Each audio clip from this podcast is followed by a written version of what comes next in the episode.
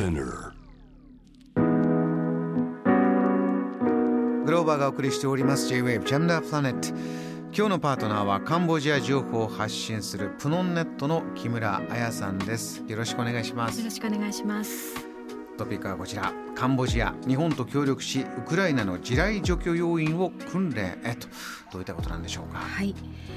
えー、ロシアによるウクライナ侵攻というのがまだ終わりを見えない状態で続いていますがウクライナの領土にですねロシア軍が設置した地雷の除去を支援するためカンボジア政府が1月来月ですね日本と協力してカンボジアの首都プノンペンにウクライナの地雷除去要員15人を招いて最新の地雷探知機の使い方などを身につける訓練を行うということを明らかにしました。こ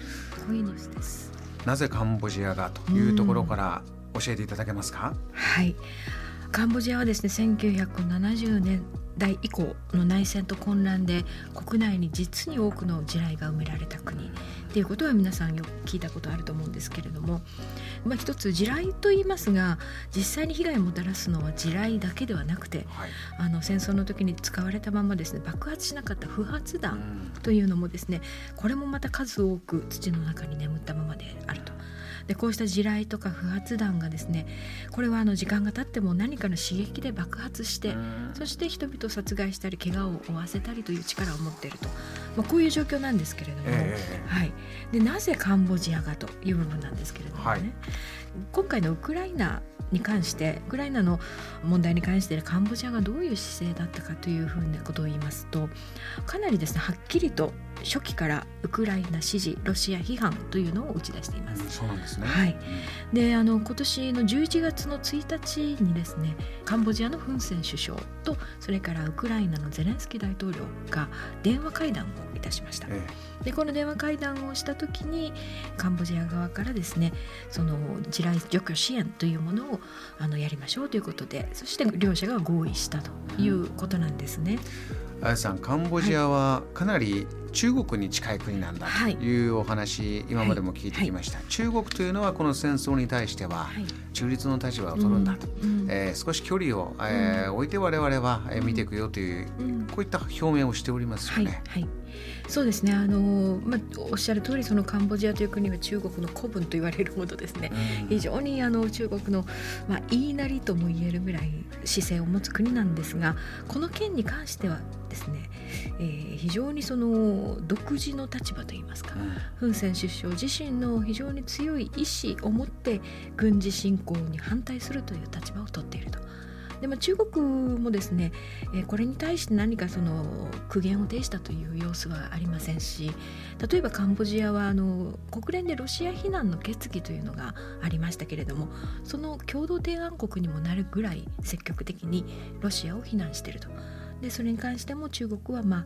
事実上黙認している状態ということですね。この強い意志という部分は、あやさんは、はい。えーどういった背景を見ますか、はい。あのまあ、これもですね想像に過ぎないんですけれどもあのカンボジアは1970年代から20年以上に及ぶ内戦でですね国と国民が深く傷ついたという歴史があります。でフン・セン首相はまさにその現代史を生き抜いてきた人なので、えあの平和に対する思いというのはひときわ強いですね。でもちろん国民もそうですけれども、はい。ですのでフン・セン政権というのは実はその人権擁護ですとかガバナンスの面では非常にいろんな問題を抱えている首相あの政権ですので素晴らしいと手放しで褒めるわけにはいかないんですけれども、え。ただこの点においてはですね、うん。あのフン・セン首相が自らのその生き様というか思いを貫いたというイメージが私にはあります。はい、この長年カンボジアの歴史の中でうん。培われてきた地雷除去の技術というのはこれはすごいものがあるんですか、そうですね。あの1992年から地雷除去というのはカンボジアで始まったんですが、まあ、それから30年余り経ってるわけなんですけれどもその間に、まあ、いろんな国々の支援を受けてでのことではあるんですがカンボジア自身もですね自分たちで地雷除去の技術であるとかあるいは地雷除去の、まあ、地雷対策センターというのがあるんですけれどもここで知識をいろいろと学んだり技術を習得したりそれから、まあ、実際にその地雷原だった場所に住んでいる人たちもたくさんいるわけで、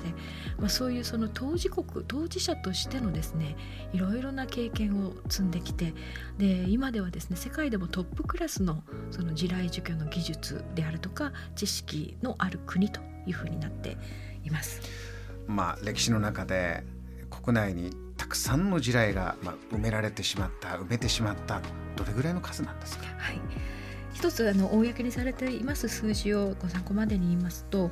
今までですね、えー、1992年から地雷除去が始まって約30年間の間に2000平方キロメートルの地雷原をきれいにしたと地雷を撤去したと。でその出てきた地雷というのはですね107万個の対人地雷人間に対する地雷ですね。それから2万5千以上の対戦車戦車に対する地雷。それから281万の不発弾というのが出てきたというふうにされていますただ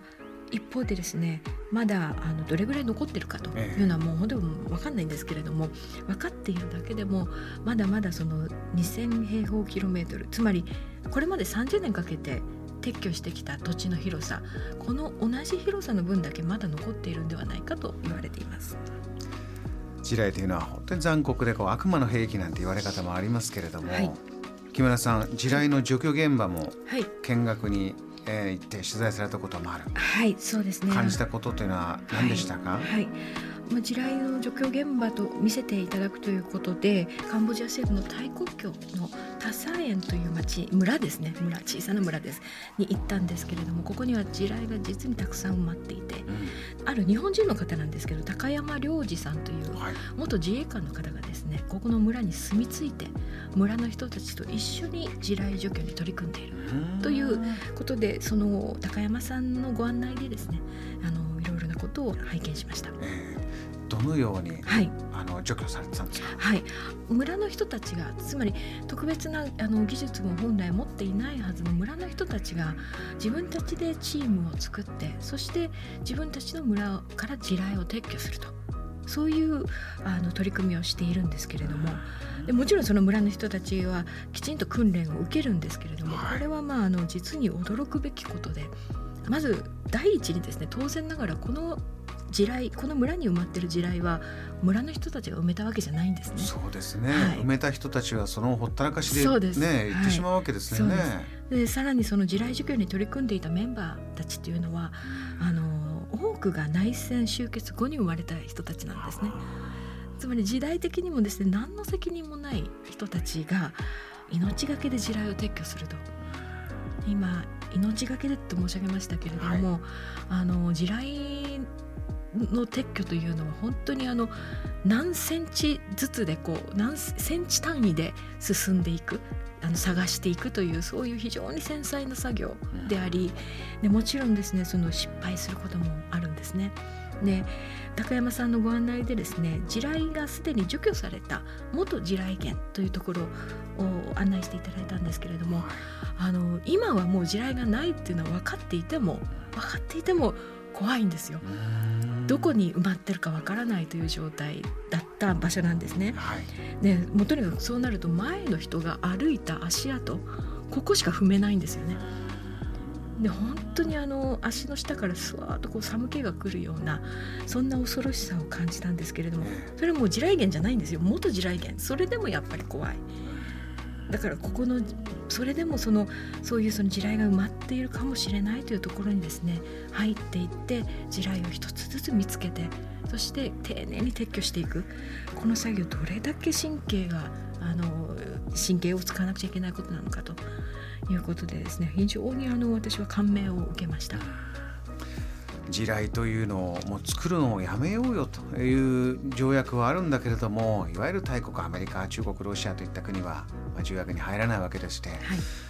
こういった世界中にある地雷まあ今も、えー、続くこういったものと、はい。今回のカンボジアの活動、はい、どういった意味がありますか、はい、地雷はですねそのカンボジアでもいまだに被害者は出ていますし世界中でもやっぱりシリアとかアフガニスタンとかたくさんあの被害者が出ているものです。でただカンボジアの場合ですねそういう30年以上にわたる負の歴史なわけなんですけれどもこの負の歴史を見事にその国際貢献というポジティブな力に変えてそして今も地雷に苦しむ人たちのところで、えー、自分たちの技術と経験を生かしてもらおうと。でこれはもう当事国ではないとわからないことというのがたくさんあると思うんですね。でそういう意味でその非常に地道な活動ではありますけれども素晴らしい活動だと私は思います。JAM The Planet